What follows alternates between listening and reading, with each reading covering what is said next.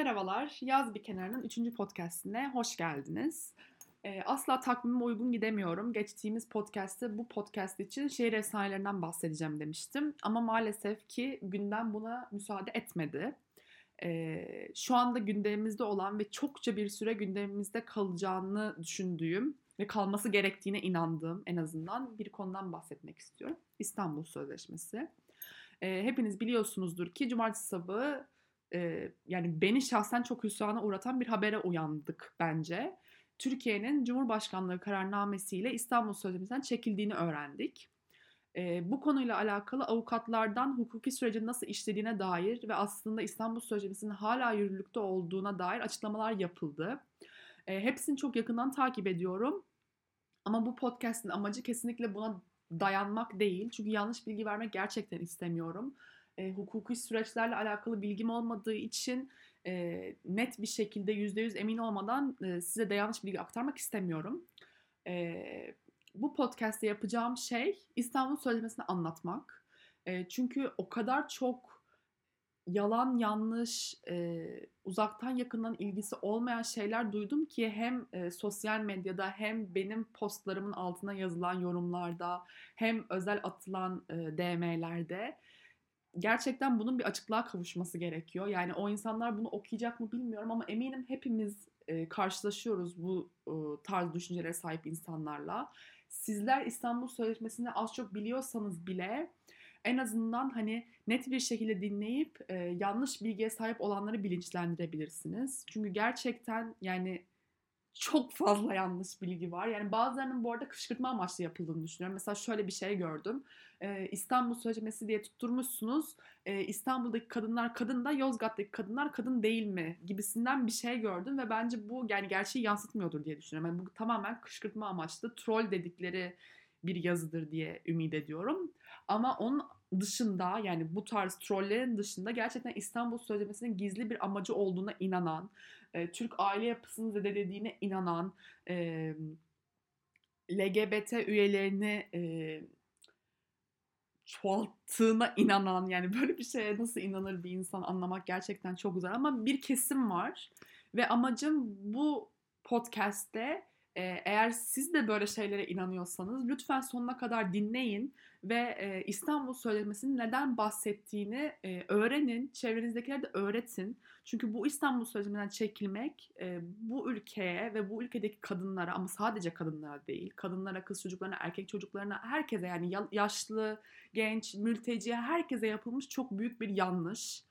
Ve e, bunu ben şahsi fikrim diye söyleyeyim ama bence bu benim şahsi fikrim olmamalı. Bu çok büyük bir hata. Bunun olmaması gerekiyordu. Daha bu konuşulurken zaten bununla alakalı çok büyük endişelerim vardı. Geri çekilmek istediğini söylediğinde. Çok büyük endişelerim vardı ve bir anda gece 2'de alınan bu kararın kesinlikle iyi niyetli olduğuna inanmıyorum. Bunu da söyleyeceğim, bunu da söylemekten çekinmeyeceğim. Kesinlikle iyi niyetle alınmış bir karar değil. E, aksini maalesef ki e, yani aksini savunuyorsanız çok ciddi, çok güvenilir, altı sağlam, dolu bir argümanla e, bunu savunmanız gerektiğini inanıyorum. Aksi takdirde vicdanınızla yüzleşmek bence kolay olmamalı sizin için. Eğer bunu, bunu savunuyorsanız yani aksini savunuyorsanız. Evet. Şimdi öncelikle en temel bilgilerden başlayacağım. İstanbul Sözleşmesi olarak bildiğimiz sözleşmenin tam adı kadına yönelik şiddet ve aile içi şiddetin önlenmesi ve bunlarla mücadeleye ilişkin Avrupa Konseyi Sözleşmesi. Asıl amacı yani genel amacı aslında kadına şiddeti bir insan hakları ihlali olarak görüp bu ciddi sorunu en kapsamlı şekilde ele almak. Ve bunu yapan uluslararası bir anlaşma bu İstanbul Sözleşmesi.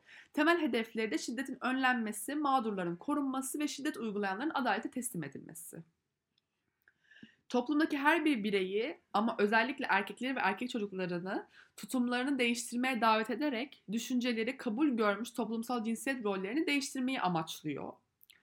Ee, İstanbul Sözleşmesi aynı zamanda tarihteki toplumsal cinsiyetin tanımını yapan ilk uluslararası anlaşma. Toplum tarafından kadın ve erkeklere dayatılan rollerin kadına şiddette önemli bir rol oynadığını ve bu rollerin kadına şiddeti önlemekte göz ardı edilemeyecek derecede önemli olduklarını vurguluyor. Şimdi bu sözleşmeyi imzalayan devletlerden e, talep edilen dört tane şey var. Bunlardan biri önleme, ikincisi koruma, üçüncüsü yargılama, dördüncüsü de bütüncül politikalar. Şimdi bunları tek tek ele alacağım.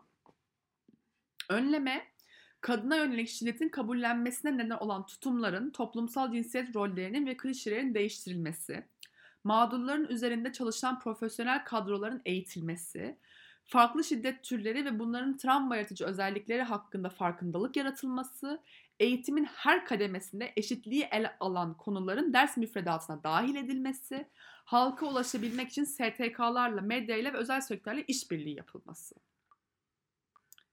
Tüm bu saydıklarım önleme e, kategorisine giren şeyler. Bir sonraki kategori koruma demiştim. Korumada tüm tedbirler içinde mağdurların ihtiyaçlarına ve güven içinde olmalarına en büyük önemin verilmesinin sağlanması, mağdurlara ve çocuklara psikolojik ve hukuki danışmanlığın yanı sıra tıbbi yardım da sağlayan özelleşmiş destek hizmetlerinin düzenlenmesi, yeterli sayıda sığınma evinin tahsis edilmesi ve günün her saati kullanılabilecek ücretsiz telefon yardım hatlarının sağlanması.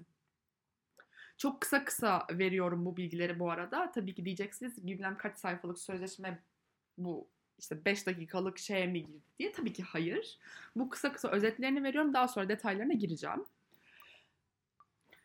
E, yargılama kategorisine gelirsek, sözleşmenin talep ettiği, devletlerin uygulamasını istediği yargılama kategorisinde olan e, maddeler şunlar.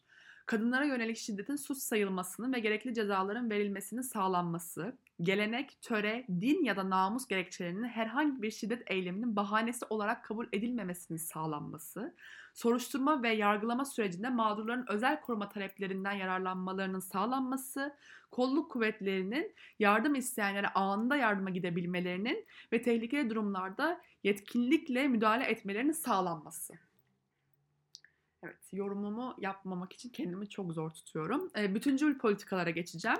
Yukarıda belirtilen tüm tedbirlerin kapsamlı ve koordineli politikaların bir parçası olmasının sağlanması ve kadına karşı şiddete karşı e, bütüncül bir mukabelede bulunulmasının temin edilmesi.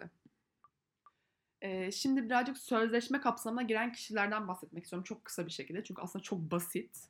E, bu sözleşme yaşı, ırkı, dini, sosyal kökeni, göçmenlik statüsü ya da cinsel eğilimi ne olursa olsun her türlü çevreden gelen kadınları ve kız çocuklarını kapsıyor. E, fakat aynı zamanda şunu da üstüne basa basa belirtmek istiyorum ki sözleşme devletlerin e, erkekler, çocuklar ve yaşlılar gibi diğer şiddet mağdurları için uygulanmasını teşvik ediyor. Yani sadece kadın demiyor herkese uygulayabilirsiniz diyor. Bunun da üzerine basa basa söylemek gerektiğini düşünüyorum. Şimdi birazcık örnek vermek istiyorum. Şimdi soruşma kısmında İstanbul Sözleşmesi polise yetki veriyor. Bu polise yetki de nedir? Şimdi şöyle örnek vererek anlatayım daha kolay oluyor bence öyle. Zeynep'in kocası onu dövüyor diyelim ve onu taciz ediyor. İstanbul Sözleşmesi sayesinde polis evin sahibi kocası dahi olsa kocasını evden çıkartma etkisine sahip ve e, kocasının tekrar eve dönmemesini ve onunla iletişim kurmamasını sağlayabiliyor. İstanbul Sözleşmesi'nin polise verdiği yetkilerden biri bu. Bu da soruşturma e, kategorisine giriyor. Aynı zamanda kadına yönelik şiddetin suç olmasını sağlamak. Bu da soruşturma kategorisine giren bir şey. Bunun da örneğini vereceğim. E, bu kategori sözde namusun suçlar için bir gerekçe olmadığını söylüyor. Bunu da üzerine basa basa belirteyim. Namus e, şiddet uygulamak için bir gerekçe olarak kabul edilmiyor İstanbul Sözleşmesi'nde. Örnek olarak da şunu vermişler. Aslı birkaç yıldır eski erkek arkadaşı tarafından sürekli tehdit ve izinsiz girişlere maruz kalıyor. Erkek arkadaşının davranışı aşırı stres ve endişeye de neden oluyor. Ancak iz sürmenin suç sayılmadığı bir ülkede yaşıyor ve polise gittiğinde ciddiye alınmıyor. Sözleşmenin ülkesi tarafından olaylanmasının ardından takip etmek artık bir suç. Takip ve taciz artık bir suç polis ve kamu yetkilileri eğitildikleri ve bu tür durumlarda nasıl uygun şekilde yanıt verdiklerini, vereceklerini bildikleri için neyin tehlike olduğunu daha iyi anlıyorlar. Son bir örnek daha vermek istiyorum. Bu da soruşturma kapsamına, kategorisine giren bir e, madde. Çocuk tanıkların korunması ve desteklenmesi cinsiyeti fark etmeksizin bu arada onu da üstüne basa basa belirtmek istiyorum. Fiziksel, cinsel veya psikolojik şiddete ve istismara maruz kalmanın ve tanıklık etmenin çocuk, çocuklar üzerine zaten çok ciddi bir e, etkisi var. Çocukların psikolojisinin ve ileriki hayatlarının üzerine çok ciddi bir etkisi var. Bu zaten artık bilinen bir gerçek olduğunu düşünüyorum.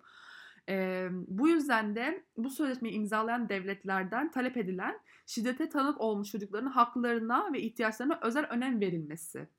Bunu bir zorunluluk olarak belirtiyor İstanbul Sözleşmesi. Bu durumda örnek vermek gerekirse şöyle oluyor. Ali annesinin babası tarafından defalarca dövüldüğüne tanıklık ediyor. Travmatik deneyimini anlamak ve üstesinden gelmek için de özel hizmetlerden bir çocuk olarak özel ilgi görmesi gerekiyor. İstanbul Sözleşmesi bunu talep ediyor. Şimdi ana hatlarıyla İstanbul Sözleşmesi'nden bahsettim. Birazcık da sosyal medyada inanılmaz çok denk geldiğim e, bazıları tarafından çok fazla benimsenen ama hiçbir doğru payı olmayan inançlardan bahsetmek istiyorum. E, şimdi birincisi sözleşme yıkıcı bir cinsiyet ideolojisini destekliyor. Hayır, sözleşme böyle bir şey yapmıyor. Tekrar söylüyorum yani oturup burada bu arada okuyabilirim. Seve seve okurum yani kaç küsur sayfaysa sanırım 50 küsur falandı yanlış hatırlamıyorsam. Seve seve bu arada burada bunu okurum. Baştan aşağı dinleyeceksiniz. Gerçekten hani bu yanlış bilgilere inanıyorsanız ve aksine ikna olmak için birinin size İstanbul Sözleşmesi'ni okumasını istiyorsanız ben seve seve bu İstanbul Sözleşmesi'ni size okurum. Gerçekten okurum. Hiçbir sıkıntı yok. Ama bu sözleşmenin yıkıcı bir cinsiyet ideolojisini desteklediği inancı yanlış. Böyle bir şey yok. Sözleşme herhangi bir cinsiyet ideolojisini veya herhangi bir biyolojik tanımı zorlamıyor. Böyle bir şey yok. Bu bir. Yanlış olan. İkincisi sözleşme yasa dışı göçü meşrulaştırıyor. Hayır, sözleşme böyle bir şey yapmıyor. Sözleşme yeni bir mülteci statüsü talep etmiyor. Bunun yerine kadınların neden koruma talep ettiklerini göz önünde bulundurarak cinsiyete duyarlı bir yaklaşım benimseyerek ve ayrıca şiddet boyutunu dikkate alarak uygun bir iltika prosedürüne sahip olma hakkı ile ilgili bilgi veriyor. Bu. Sözleşme bunu yapıyor. Üçüncüsü bunu sanırım biz de e, söyledik. Fakat e, bazı ülkeler zaten yeterli mevzuata sahip olduklarını ve sözleşmeye katılmaya gerek duymadıklarını ve gerek olmadığını iddia ediyor. Böyle bir şey yok. Bu kesinlikle e, bu sözleşmeyi onaylamamak veya bu sözleşmeyi uygulamamak için yeterli bir sebep değil. Geçerli bir sebep değil. Sözleşme her türlü şiddetin ortadan kaldırılmasını kapsıyor. Her türlü şiddeti, sadece fiziksel şiddetin değil. Ve hiçbir ülke, özellikle bizim ülkemiz kadın şiddetinden muaf değil. O yüzden bizim bu sözleşmeye ihtiyacımız var. Aynı zamanda önceki uluslararası metinlerle kıyasla bu alanda belirli bir katma değer getiren öncelikle tamamlayıcı bir yasal belgedir. İstanbul Sözleşmesi. Hiçbir belge bu kadar kapsamlı bir şekilde kadına şiddeti ele almıyordu. İstanbul Sözleşmesi'ne kadar. Biz bu sözleşmeyi imzalayan ilk ülkeyiz. Sözleşmenin adı zaten İstanbul Sözleşmesi yani gerçekten e, bu yalan yanlış bilgilerin arkasına sığınıp bu sözleşmeyi iptalini, geri çekilmesini savunmayı kesinlikle kabul etmiyorum bu arada. E, dördüncü bir yanılgı olarak da İstanbul Sözleşmesi yasal olarak ülkeleri üçüncü bir cinsiyeti uygulamaya zorlamaktadır. Hayır. Böyle bir şey yok. Böyle bir şey yok. Yani bunun nasıl, kim bunu ortaya attı, kim bunu okuyup bu şekilde yorumladı da böyle bir şey ortaya attı. Gerçekten yani akıl alır gibi değil. Yani gerçekten akıl alır gibi değil. Sözleşme devletleri iç hukuku kapsamında üçüncü bir cinsiyet tanımaya zorlamıyor kesinlikle. Üçüncü cinsiyet terimi bu metinde geçmiyor bile. Sözleşmenin söylediği tek şey hiçbir bireyin şiddete maruz kalmayı hak etmediği ve şiddetin bir insan hakları ihlali olduğu ve çoğunlukla bu şiddete e, kadınların maruz kaldığı için daha çok kadınları kapsayan bir sözleşme evet ama kesinlikle hiçbir bireyin cinsiyeti, ırkı, dini, cinsel eğilimi gözetmeksizin şiddete maruz kalamayacağını söylüyor. Hiçbir şekilde üçüncü bir cinsiyet tanımına zorlamıyor. Hiçbir şekilde. Ve son olarak da şunu çok sık duyuyoruz. Yani ben duyuyorum, eminim siz de duyuyorsunuzdur. İstanbul Sözleşmesi çekirdek aileyi ve geleneksel aile değerlerini tehdit ediyor. Şimdi birincisi e, şahsi fikrim eğer Türk e, çekirdek aile ve geleneksel aile değerleri kadına şiddet üzerine kuruluysa zaten tehdit etsin. Bu benim şahsi fikrim. Zaten tehdit etmeli. Çünkü hiçbir şekilde e, şiddetin olduğu bir aile yapısını savunamazsınız. Yani olamaz böyle bir şey. Ama onu şahsi fikrimi bir kenara bırakıyorum. Bu inancın cevabı hayır. Sözleşme böyle bir şey yapmıyor. Sözleşmeyi onaylama erkekleri ve kadınları belirli bir yaşam tarzına zorlamaya yol açmıyor. Yalnızca aile içi şiddete maruz kalan kadınların korunma hakkına sahip olduğunu ve şiddet içeren bir ilişkiyi terk etmek için ihtiyaç duydukları desteği şart koşuyor. Yani diyor ki bir kadın evliliğinde, ilişkisinde her Allah'ın günü şiddete maruz kalıyorsa ve defalarca koruma talep ediyorsa ve boşanmak istiyorsa o koruma talebi karşılanır ve o kadın boşanabilir. Bu da aile yapısıyla falan bir alakası yok zaten bunun. Bunun aksini savunmak e, düpedüz cahillik. Bu da benim şahsi görüşüm. Bunu da söylemeden geçemeyeceğim. Hiçbir şahsi görüş belirtmeden yapacağım demiştim ama bu bu özel bölüm olsun. Bu tamamen şahsi görüş fikirlerim e, dahil olsun bu podcast'te. Çünkü bu konuda e, başka zıt inançlara saygı duyamayacağım maalesef. Çünkü bu zıt inançlar kadınları öldürüyor. Yani her gün en az bir kadını öldürüyor bu zıt görüş. Bu yalan yanlış inançlar her gün bir kadının ölümüne sebep oluyor. O yüzden bu inançları değiştirmek zorundasınız.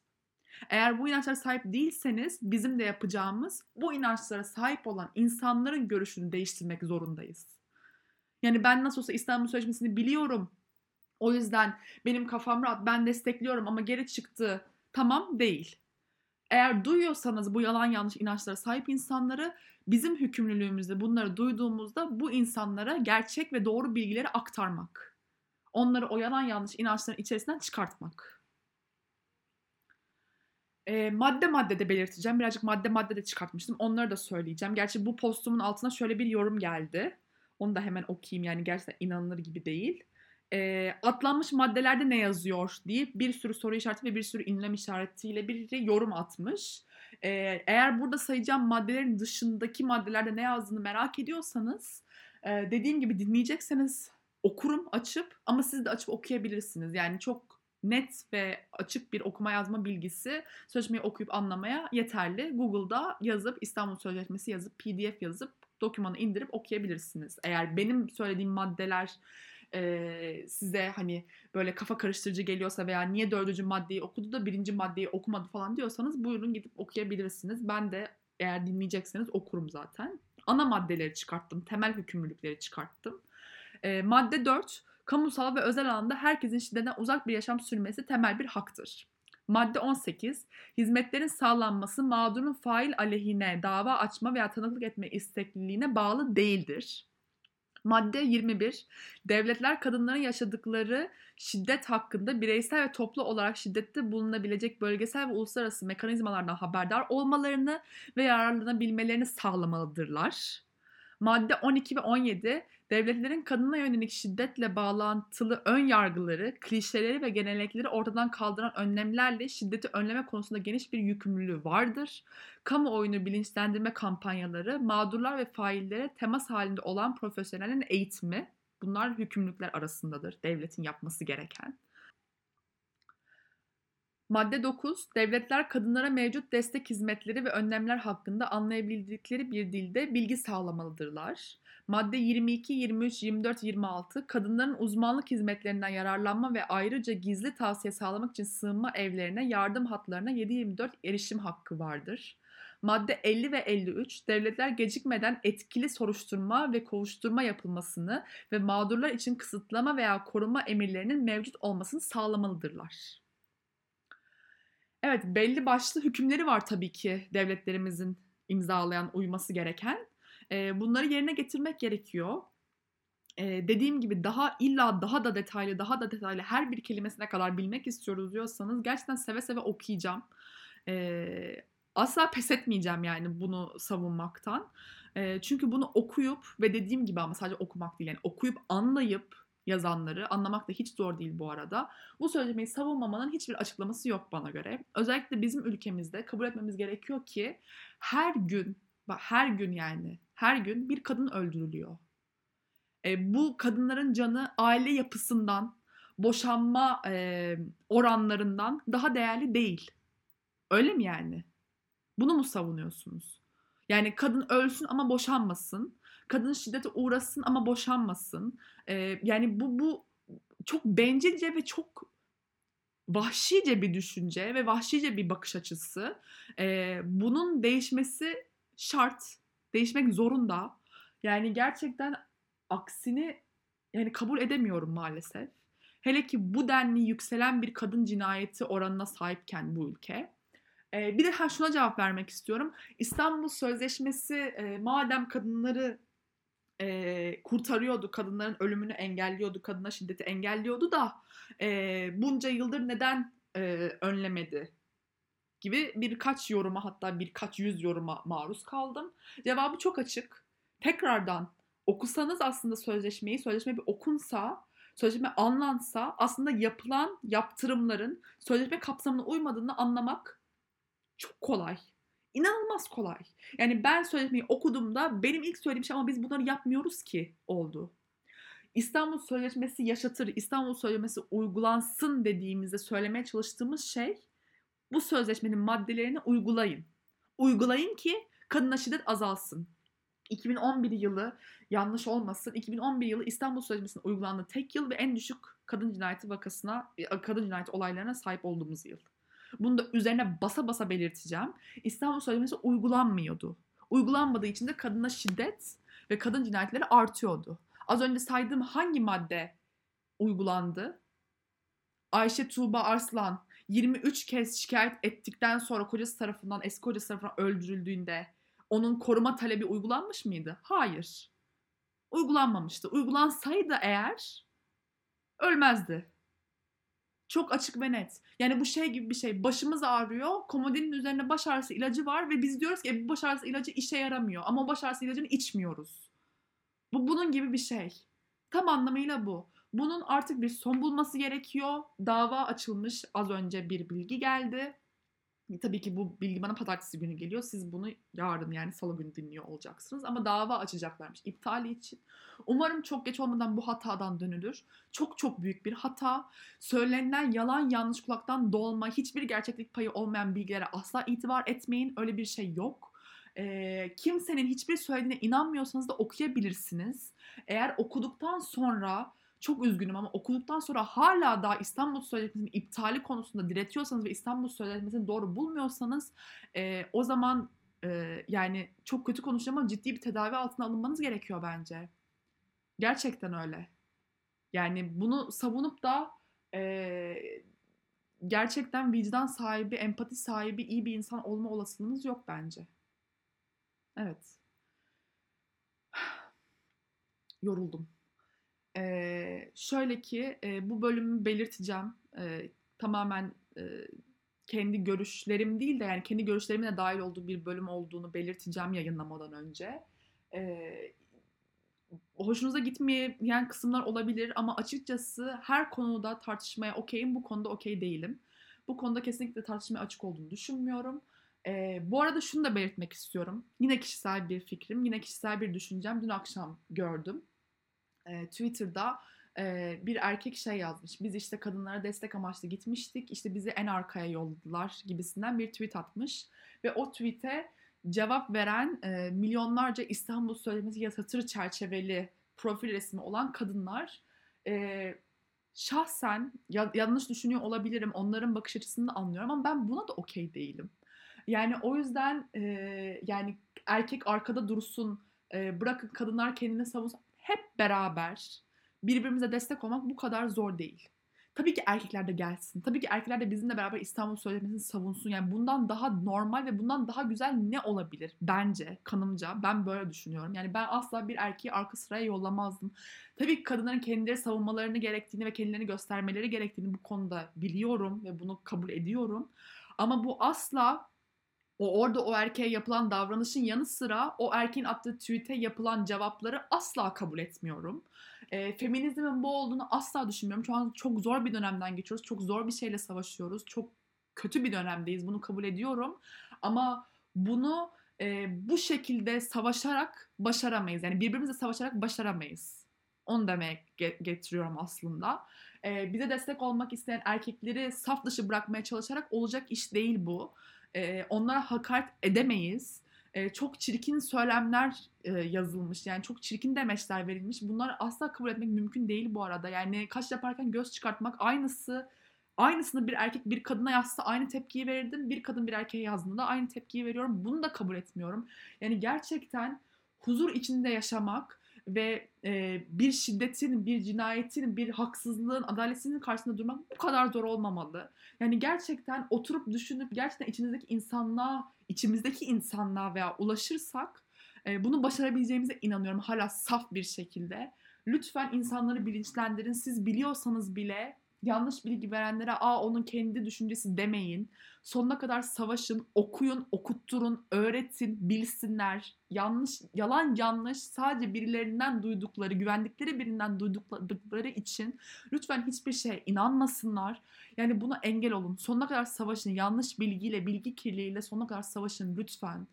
Lütfen yani bunu ancak bu şekilde yenebiliriz. İnsanları eğiterek yenebiliriz. İnsanların gerçekten anlaması gerekiyor. Hem bu sözleşme konusunda geçerli hem başka konularda. Eğitim ve doğru bilgi.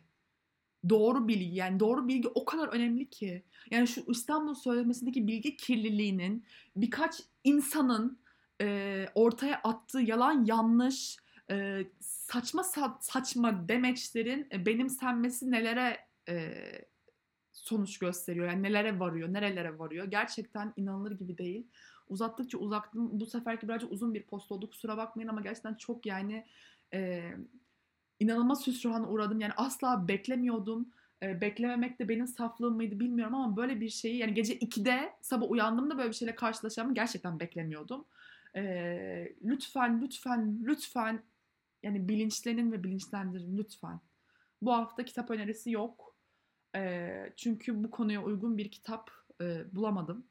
E, araştırmadım da açıkçası. Bu hafta kitap önerisi yapmayacağım. Bunu da aslında üçüncü bölüm olarak da koymayacağım. Bunu özel bir bölüm olarak koyacağım. Gündem konuştuk. Ee, haftaya yani inşallah daha güzel bir şekilde açarız podcast'i. Ve artık takvim gibi de söylemeyeceğim önümüzdeki haftada, önümüzdeki haftada ne konuşacağımı. Çünkü hep yeni bir şey çıkıyor. Ama inşallah gerçekten umuyorum ki daha güzel haberler alırız bu bir hafta sürecinde. Çok daha güzel şeyler yaşanır umuyorum ki hem ülkemiz için hem dünya için. Kendinize iyi bakın. Haftaya görüşmek üzere.